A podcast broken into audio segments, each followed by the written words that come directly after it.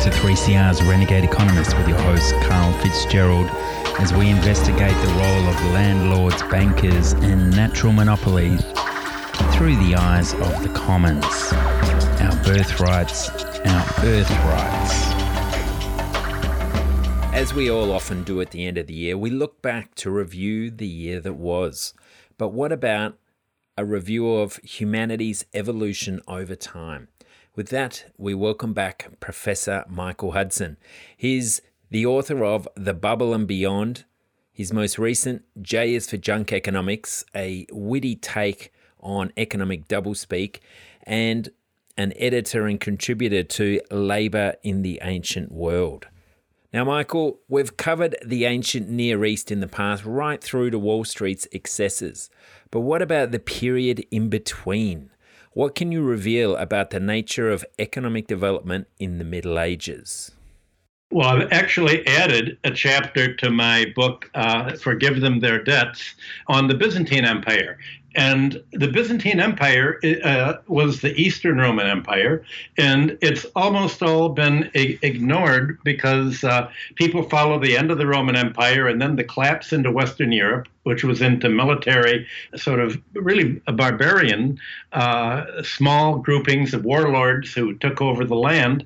And in the 11th century, when they began to form the Crusades and they went uh, east, looting their way across Hungary, uh, robbing all of the Christian ports, uh, killing other Christians. They finally got to Byzantium, which they were pledged to uh, support against the Arabs and the uh, Islam who was threatening it. And they thought, this is the richest city we've ever seen. It's amazing. And so they looted it and burned it down and uh, essentially ended it. But what happened when the Roman Empire really uh, split in two under uh, Constantine? The Eastern Roman Empire, which is now basically part of Asia Minor, Turkey, ha- had a completely different structure than occurred in Europe. The area, the whole country, was divided into military villages called themes. And all of the uh, citizens basically were given their own self support land, and these themes were all led by military uh, commanders called strategoi. And essentially, it was uh, uh very egalitarian from the 7th century onward. Uh, the old Roman aristocracy was replaced by uh, the military uh, uh, themes. And uh, gradually, the military leaders and commerce developed, and there was a bit of a recovery, and people used their wealth, uh, the rich people, to try to uh, recover land.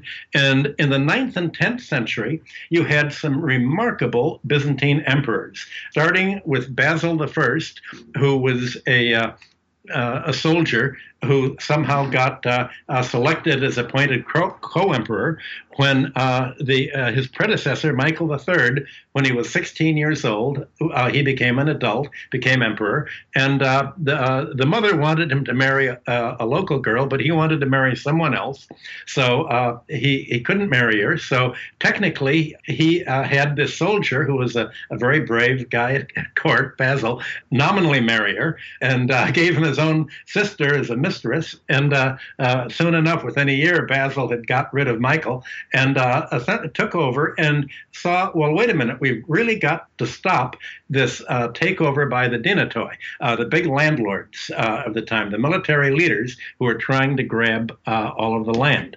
And he was followed by another, uh, after uh, some not too good emperors, by Romanus the first, who was another soldier who got in in another funny way, usually be, uh, because of a palace intrigue, and uh, decided, okay, we're going to begin issuing laws.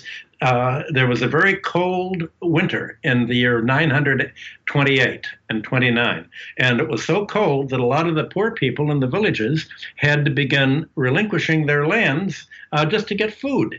Credit wasn't that important, lending wasn't as important as it was in antiquity. So uh, Romanos uh, and then again, a later emperor, uh, Basil II, uh, issued a whole series of laws nullifying the takeover of land by the uh, the landlords who got it from the poor, restoring the land to basically the uh, the citizen soldiery so that all of the citizens had their own self support land, with each family having to supply one soldier uh, and also supply taxes and labor. So the entire uh, basis of the Byzantine Empire that led it them to take off was not uh, the rich people uh, in, uh, conducting commerce, um, because the commerce was largely in the hands of the Italians who had a monopoly. Uh, it was in the hands of small villages creating a crop surplus, and it was a self sufficient economy that was remarkably uh, uh, productive.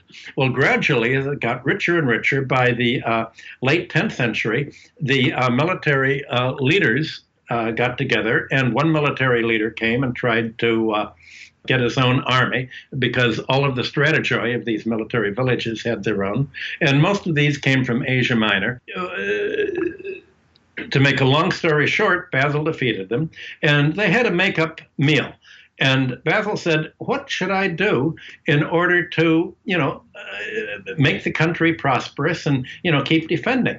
And the general uh, was reported by the Psellus, who was a one of the chroniclers, to said, "Well, I'm going to tell you something that sounds strange for general to say you, you have to get rid of all the rich people. You have to uh, really burden them. You have to uh, make sure they don't have any money. You have to keep them down. And only by uh, keeping uh, the wealthy people down are you going to prevent the wealth from rising up as a threat to the uh, throne is a threat to your power, and only in that way can you continue to support widespread land ownership and widespread prosperity so that everybody can support themselves.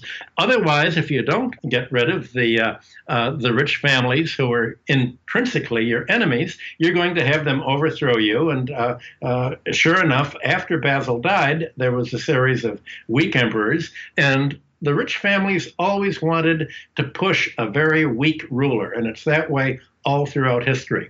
It's in the nature of wealthy families, whether their wealth is finance or real estate, to want to back rulers that are too weak to regulate them, too weak to tax them, too weak to prevent their, from, them from reducing the rest of the population uh, to serfdom. Well, mm. Byzantium never had serfdom, uh, they, but they did have a dependency of uh, people who would lose their land and have to become dependents or clients uh, of the wealthy landowners. And so by the 11th and 12th century, uh, you had a series of very weak emperors unable to tax the rich people. They just stop paying taxes. That's another thing that if rich people get enough power, the first thing they do is stop paying taxes. And this forces the government either to cut back the army, to cut back in local spending, or to uh, tax the poor people. Well, uh, Byzantium did both. And the result was by the time that these, these straggling crusaders, uh, really a bunch of landless, uh, homeless uh, people just wanting to grab things, got to Byzantium, they just decided to loot it. And uh, uh, of course, that ultimately paved the way for uh, uh, later invasions from the east.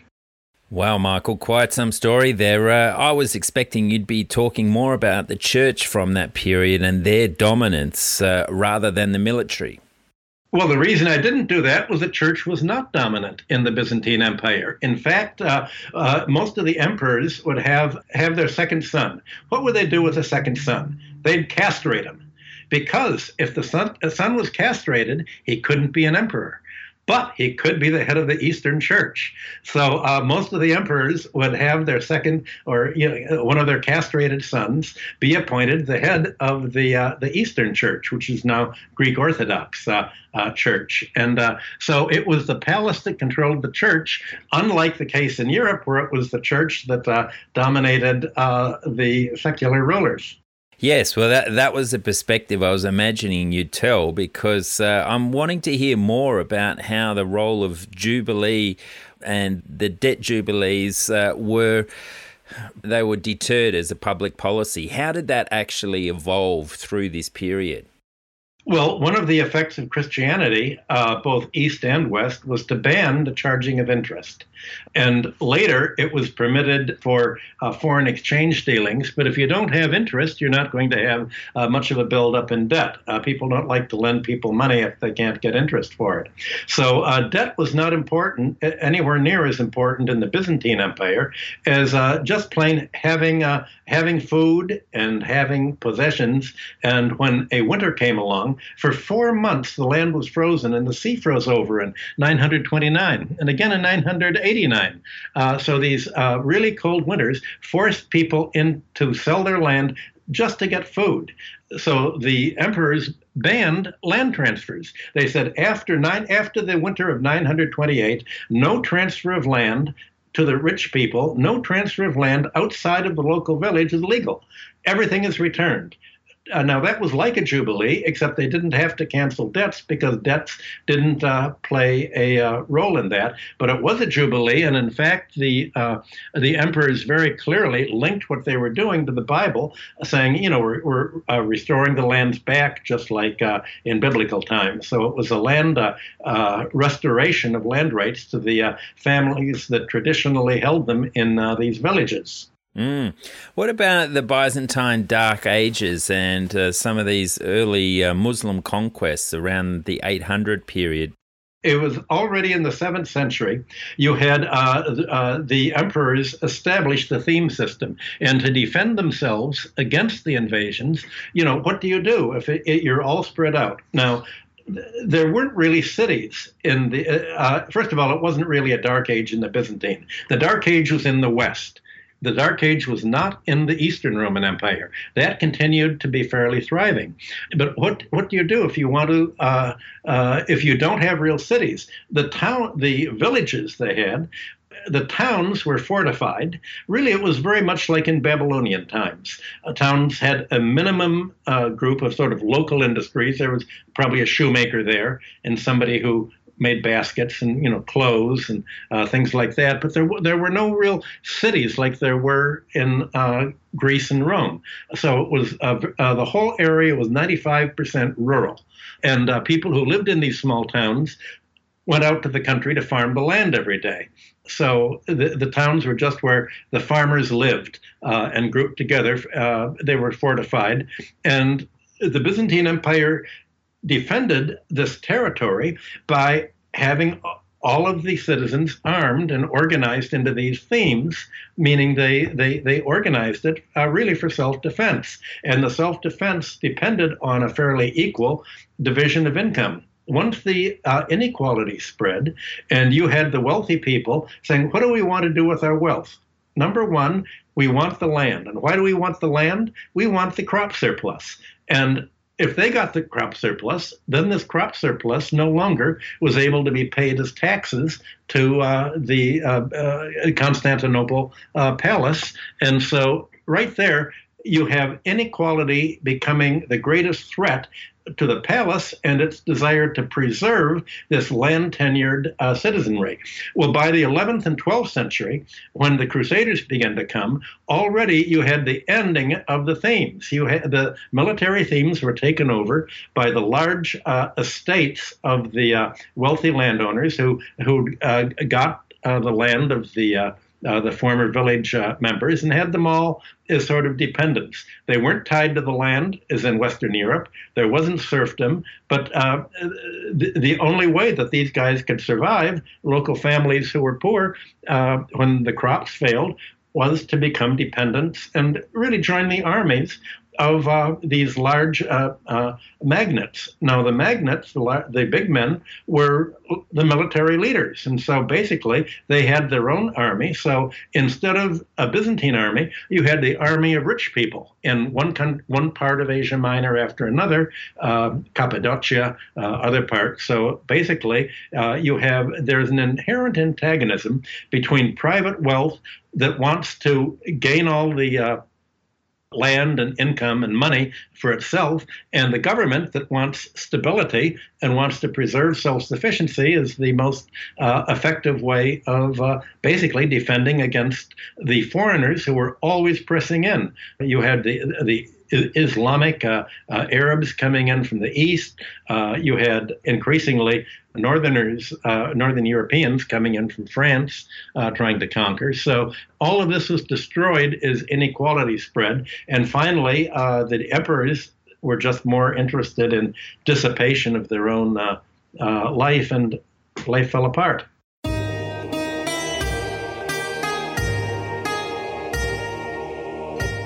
Listeners, wouldn't you love to be at the Peabody Museum at Harvard University uh, listening to Michael Hudson and some of these other incredible uh, archaeological historians? And uh, Michael, fantastic to hear this story. And I'm interested to hear how these armies were actually funded. In one of our previous interviews on the ancient Near East, you introduced me to the concept of corvée labor, which was essentially large landholders being uh, uh, expected to provide a certain amount of labour per land holdings. Now, how were these big armies funded when there weren't really big towns? There wasn't, uh, uh you know, the monetary system so well established, uh, taxation so well, forth you, have got it all backwards, like most Georgists. Uh, it's almost impossible for a Georgist to understand this because uh, they're anti tax people, uh, they're against government. But the fact is, the tax need came first, land came second. Uh, what did Byzantium do? It said, first of all, we need men to fight to defend us. And second, we need crops and taxes. How do we arrange this? They assigned lands to the village, equal amounts of land, the same way they did in Babylonia. From Babylonia in the third, uh, second millennium BC to Byzantium, the same thing. The palace said, "Here's how much uh, labor we we need. Here's here are the taxes. So we'll assign X amount of land. This amount of is self-support land, and, and if you're going to, if we uh, assign you this land, then you have a reciprocal responsibility, and that responsibility is to pay the tax uh, in the form of labor because we don't have uh, they they wasn't monetized really until the 11th century. You have to provide labor and you have to serve in the army." That was uh, the kind of tax. Now, I know you Georgians hate taxes, but by hating taxes, you really hate property and you hate the concept of land. And unless you realize that come the, the uh, fiscal needs on. came first, you're not going to understand that uh, taxes and land go together. Oh, I'm going to hit you with a question soon. Uh, I'm going to get you back for that. But uh, let's carry on because uh, you're, you're, hinting at the 11th century, and we're coming up to the enclosures, another period where. Oh, that was much later. That was much later. That was in England. and yeah, largely. 15, yeah. 14, 1500. Different, the e- Eastern Empire, uh, uh, Western Europe is very different from uh, the Eastern Roman Empire. They, they had completely different trajectories. Yes. And Eastern Europe was where it was more egalitarian. That's where that was the real continuity with uh, antiquity. Western Europe was uh, uh, the result of uh, really the collapse of Rome into just uh, rival warlord uh, gangs. Yeah, this is interesting because I've mainly heard about the more English side of. Uh, the, the, Dark Ages and what happened there, and, and you're taking us through where the true power base was in the Middle East. But uh, I still want to get back to this question. How did the role of Jubilee really slip from being a regular occurrence? Well, it began uh, with the, the split within Judaism. When you had the, the mainstream rabbis who were led by Hillel in uh, Judah, supported uh, the wealthy Jews. And uh, uh, against that, you had sort of the bulk of the Jewish population. There was a group that followed uh, Melchizedek, uh, and then Jesus saying, wait a minute, uh, he was denouncing the Pharisees, of which Hillel was, and he was urging for a debt cancellation. What ended the debt cancellations were the use of violence. Throughout antiquity, every major leader who canceled the debt was murdered, usually by the Romans. Uh, for instance, in the third century BC, uh, the two, two, Spartan kings, uh, Agis and Cleomenes, uh, were murdered for uh, canceling the debts. In Rome, the uh, advocates of uh, debtors uh, were uh, murdered. Uh, for a whole century, between the, the killing of the Gracchi brothers, 133 BC, down to uh, Augustus coming in in 29 BC, you had a whole century of basically political murder. So the wealthy vested interests in all times have always used force and political assassination in order to attack the the people who political leaders who wanted to cancel the debts or protect the debtors or redistribute the land and return the land uh, to the people at large. So violence has always played a major political role in changing the legal system. In Rome, this became notorious, and uh, the effect in Rome was so devastating that uh, money itself pretty much disappeared during uh, the post Roman Dark Ages in Europe, except for the rich people who used money to buy uh, uh, luxury goods, mainly from Arab and Near Eastern traders. But for the population at large, it reverted to barter. So barter is sort of the final stage of the credit system. Money, money began as a means of paying debts in the third millennium and second millennium BC. Then gradually, uh, m- uh, money was used by the population at large. And finally, when the creditors stripped money away from the economy by getting it all in their own hands, all that was left was uh, barter. So the, the evolutionary stage goes from credit to money to a barter economy, uh, vice versa. Again, the opposite of what the Austrian school uh, believes and that's according to uh, the the histories you've studied over thousands and thousands of years. Right. Mm. Right, and that, that will be in the in my book when it comes out uh, in, in, March or April. Uh, forgive them their debts.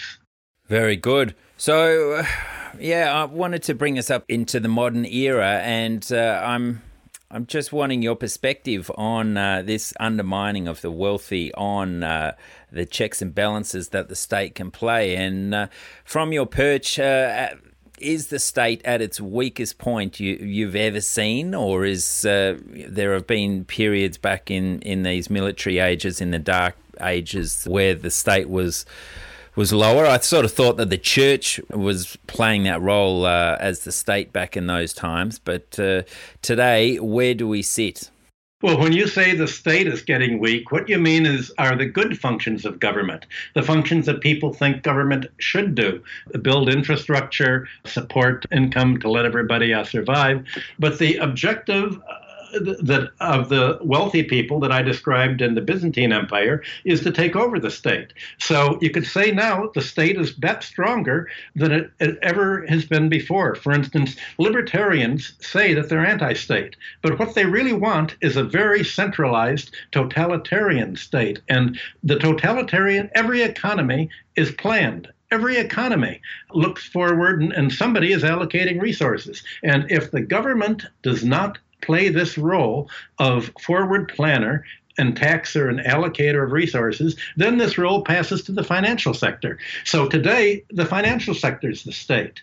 Uh, you have Donald Trump being very weak, except for the, his ability to have appointed almost an entire cabinet of Goldman Sachs officials to run the economy on behalf of the creditors. Australia is, in a way, you could say it's a totalitarian state uh, where even the educational system is run totally by the bank, by the London and Wall Street bankers. So that what you imagine helps you is actually what the bankers in London and uh, New York, uh, you know, tell your politicians to say and fill your universities with. And uh, that's why it's almost impossible for an Australian to uh, go to a university and learn about economics. You had one very good uh, professor there, Steve Keen, and uh, they couldn't really fire him because he had tenure. So what did they do at the University of Western Sydney? They closed the entire economics department down. So if, if Australians somehow believe that the way to get rich is to give money to the financial sector, then you're going to be devastated. And you don't realize that the state around you is invisible uh, and it's controlling your mind. It's not a police state. You don't need that if the people are so docile and so unaware of how the world really works that uh, you have them just doing your bidding without any force, any control, don't even need religion for it. All you need is ideological trammels. Yeah, that was shocking what's happened to Steve Keen. And similar things have happened uh, down at Deakin University that had a very innovative political science stream there as well. So, uh, yeah, it's it's not pretty what's happening in uh, university where people are paying 15, 20 grand a year to study to learn how to uh, parrot what Wall Street wants. But yeah, you, you talk about the dominance of the bankers, Michael, and uh, the Reserve Bank of Australia recently released their, their monthly chart pack, and I checked out the total banking profits in Australia were $20 billion. Now, the Australian Bureau of Statistics also uh, released the one of the only measures of land value in the world, and it revealed that Australian land values had increased by $594 billion in the last 12 months, and uh, this was the sec- huh. second highest on record. Now, you have stated many times that uh, interest takes the majority of the rent. Now, there's the banking profits at 20 billion versus the economic rents of land at 594 billion dollars. What do you say to that? Well, first of all, the question is why has uh, have uh, Australian land prices go- been going up?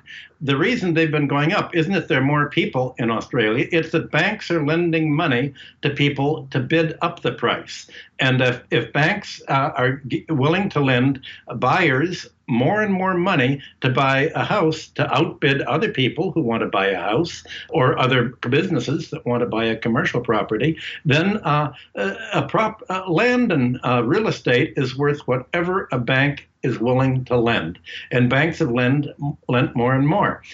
Bank profits are not only interest; they're also capital gains. They take their fees. They also expense a lot of uh, their income. So uh, you can be sure that uh, what, when uh, Australians think, "Oh, the value of my uh, house is going up," how much is their debt going up? And the question is: Is the debt uh, that Australians owe going up more rapidly than the value of their property? And at a certain point, the uh, the debt comes to it remains all of it you have a, a, collapse of property prices when the economy collapses and all of a sudden the debts remain in place and the means to pay them uh, are negative. In other words, you have negative equity. The property people can sell their homes for is not enough to pay the mortgage. Now, that's the condition that American property was in after 2008. And uh, there was nine or 10 million American families lost their homes as a result of this. They couldn't borrow enough to keep uh, uh paying the banks. Michael, so, uh, the corollary to your statement that property is only worth uh, what banks will lend against it uh, is that uh, property is only worth what governments won't tax it. You said that Georges uh, don't believe in tax, but hang on, I want to hammer you on this. If we tax okay. the land first, there's nothing there to capitalize for banks to lend for. Abs- so that's absolutely. what needs to be said first. You're absolutely right. It, it's the the economy and the society that creates the land value. This should be the natural tax base of society. As Adam Smith said, as, as uh, the physiocratic uh, leader Quesnay said, John Stuart Mill, uh, all the 19th century people said this. Right. And, they were, and then they were all fought against by Henry George, who uh, uh, denounced them all and said, no, no, there's no such thing as rent. There's no, because in order to uh, describe rent, you have to have a value theory. And George Georges have no if no value and price theory, and without defining rent is the excess of price over what the actual cost uh, of uh, making uh, real estate is. You don't have any way of defining rent. So George essentially blocked out, he destroyed the whole 19th century movement to tax the land uh, by defining rent. He, uh, he brought ignorance into the discussion. Come on, come it. on. How can you say that when he had the formula of profit minus rent equals wages plus interest? That was a beautifully f- formula that summed up how the economy works. It didn't include debt, which I know you're going to come at, but George was almost Orwellian in his destruction of the English language. He called in, the word he used for profits was interest. He he he conflated finance capitalism with industrial capitalism, and where the whole rest of the 19th century followed uh, Marx and other economists saying, "Look, we're uh, we're entering a financial stage, uh, and uh, the question is the relationship between corporate profits and the interest that has to be financial interest." George says there's no such thing as finance. I have a world that operates on barter, and all my theories apply to a barter world. So all of a sudden, he talks about desert island. Uh, uh, economics, a, a, parallel universe that never existed that operates on barter without money, without debt, and uh, all of the people who first supported him, who started Henry George clubs in America, they said, "Oh my Come God, on. how could the guy be such a dummy?" Hang and they on. broke from him. I'm going to hit you back on this point, though. You're saying that debt and finance is the key. I've just shown you that banking profits are one thirtieth, one thirtieth of the importance to land related rents in Australia this year. So please, you know, you got to get the land story right first. It's too ah. sexy. It's too easy to talk banking stuff. Everyone flocks at your feet when you talk at that. But barely anyone is pointing back to this story. Nowhere else on the planet is recording land values to the accuracy here in Australia $600 billion versus $20 billion. There you go. You got, you know, answer that question for me now. How is interest more important when it's one thirtieth of the profits that landholders receive? on the face of it, that doesn't make any sense at all. That statistic doesn't. Because uh, if the land is uh, owned largely on mortgage, and if the land is worth that much, then the land rent must be uh, much larger than that. I, uh, no, that's just I, the I can, economic rents, but the value of the the the total land value is uh, something like five point four trillion dollars. Okay, then you you would imagine at what rate of return? Suppose it's say five percent uh, rate of return, which is something like your mortgage would be. That should be uh, what two hundred fifty. Uh, it doesn't make it doesn't make the statistics don't make any sense. I'd have to look at. We interrupt your regularly scheduled programming to bring you this special notice. Ah, the radio show announcer's prerogative. I'm jumping in here. Isn't it fun doing an interview with Michael and getting slammed left, right, and centre? Well, a bit of a fight back here. I'm just going to update you with a few emails that have happened since this uh, broadcast. And essentially, when you do crunch the numbers on 5.76 trillion land values with 65% of that under mortgage. It's close to the $20 billion sort of mark. I presented from the RBA chart pack, so the numbers aren't lying. And uh, if you do look at the system of national accounts and look at table 16, so it's 5206 016 financial corporations income account current prices, you'll see that total gross income amounts to a mere $334 billion versus the 594 billion in land rents. So this little debate Michael and I and a few others have been having for a while. So uh, do banks take all of the rent or not? Well, let's let those figures do the talking and uh, we'll stay tuned uh, for our next Michael Hudson interview. All right, let's get back to uh, this discussion. Mm-hmm. Uh, I am uh, having a group uh, that I put together in Washington uh, in February, and we are going to look at international comparisons. And we actually had a meeting yesterday in New York with a UN economist and uh, uh, some other economists, and I, maybe we'll try to look at the Australian data. But there's something that doesn't make sense in the statistics that you that you say. The very fact that land prices can go up so much isn't because all of a sudden what that land is worth much more, it's because of, of credit. And you you pointed out in your uh, your publications that uh, this increase in credit and mortgage, uh, easier and easier mortgages that have been pushing up uh, the land prices to the effect that uh, it costs more and more of the Australians' wages just to pay for housing. And how on earth can Australians develop an, an export industry or be competitive in the world economy when they have to pay so much more uh, in homeownership costs or rent than uh, exists in other countries. Yeah, it's staggering how long it's going on for. And, uh, you know, now we've got 40 year mortgages. I can, you know, multi generational mortgages are just around the corner. And I dare say that's what's going to happen. We're not going to have any debt jubilee. Uh, more and more people are talking about the need for land taxes, but until I can get Australia's comedians talking about it, it's hardly going to be uh, a policy driver the bureaucrats know, the politicians know, but uh, your everyday uh, uh, racist bogan has no idea about it. So uh, that's the problem we face. How to- Let me explain how, how the system works. Uh, if a, uh, usually, certainly in America years ago, people, Australians, anybody else, are going to say they're getting the first job. They're in their 20s.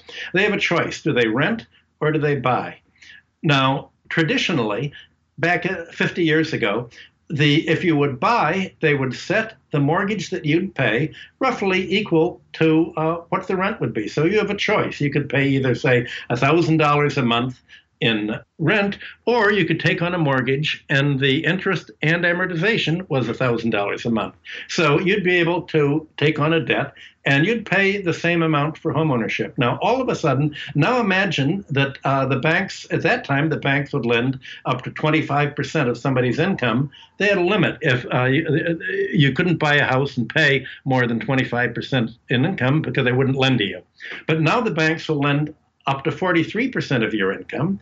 And they'll make, instead of making the loan paid off in 30 years, as you point out, they stretch it way out. Uh, they have all sorts of interest subsidies. So now you're able to borrow a lot more to buy a building. Well, all of a sudden, this increases real estate prices. So now you're now suppose you're in, in your 20s and you say, do I rent or buy? Well, all of a sudden, it costs so much more to buy that the absentee owners, the uh, who own uh, rental properties can say, aha, instead of charging you $1,000 a month, uh, now I can charge you $2,000 a month because if you buy the, uh, the houses are so much more expensive, that's what you would have to pay to take out a bank loan to buy this expensive property. So it's the inflation of real estate prices by easy credit and bank subsidy and tax policy, leaving more and more uh, available for the uh, bank to be paid as interest to the banks. Is that uh, rising house price makes an umbrella that uh, lifts the what the the uh, rent uh, the landlords can charge uh, to renters. So that's why it's so dangerous to Australia for renters as well to have this real estate bubble. The problem we've got is not only are they not taxing the land, but they've got all of these tax incentives going the other way, encouraging people to flock to real estate. Uh, but but there again, wait a minute, you're contradicting yourself. They're not flocking to real estate; they're flocking to the banks you go to you it's the banks they're working for. The banks are the ones who end up getting all of the land value instead of the government so here this we're back to what i said was in byzantium there's a choice who's going to get the land value will it be the government or will it be uh, the banks? Now, what the Georges didn't realize is that the supporter of the land behind the landlords pushing uh, the, their the landlords' rights are the banks because the banks know that the landlords will end up paying the rent to the banks.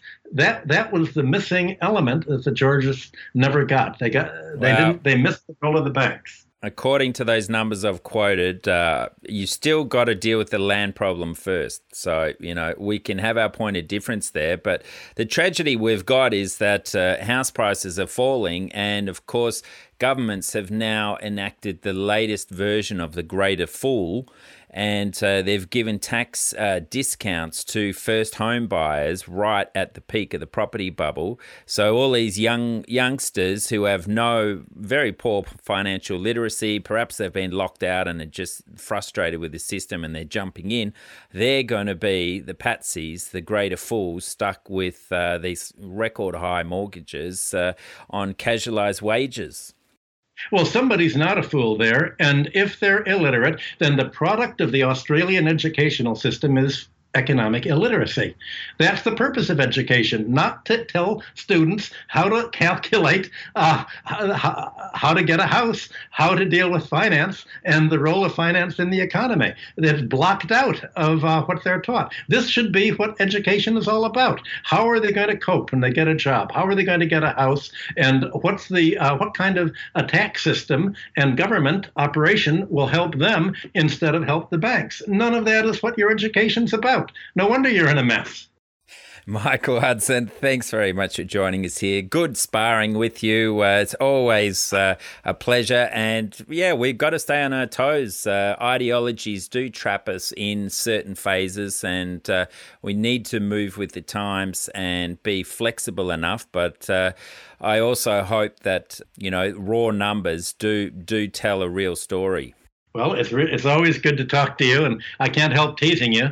Uh, uh, I wish the Georgists would just uh, read Marx and get with it. End of line.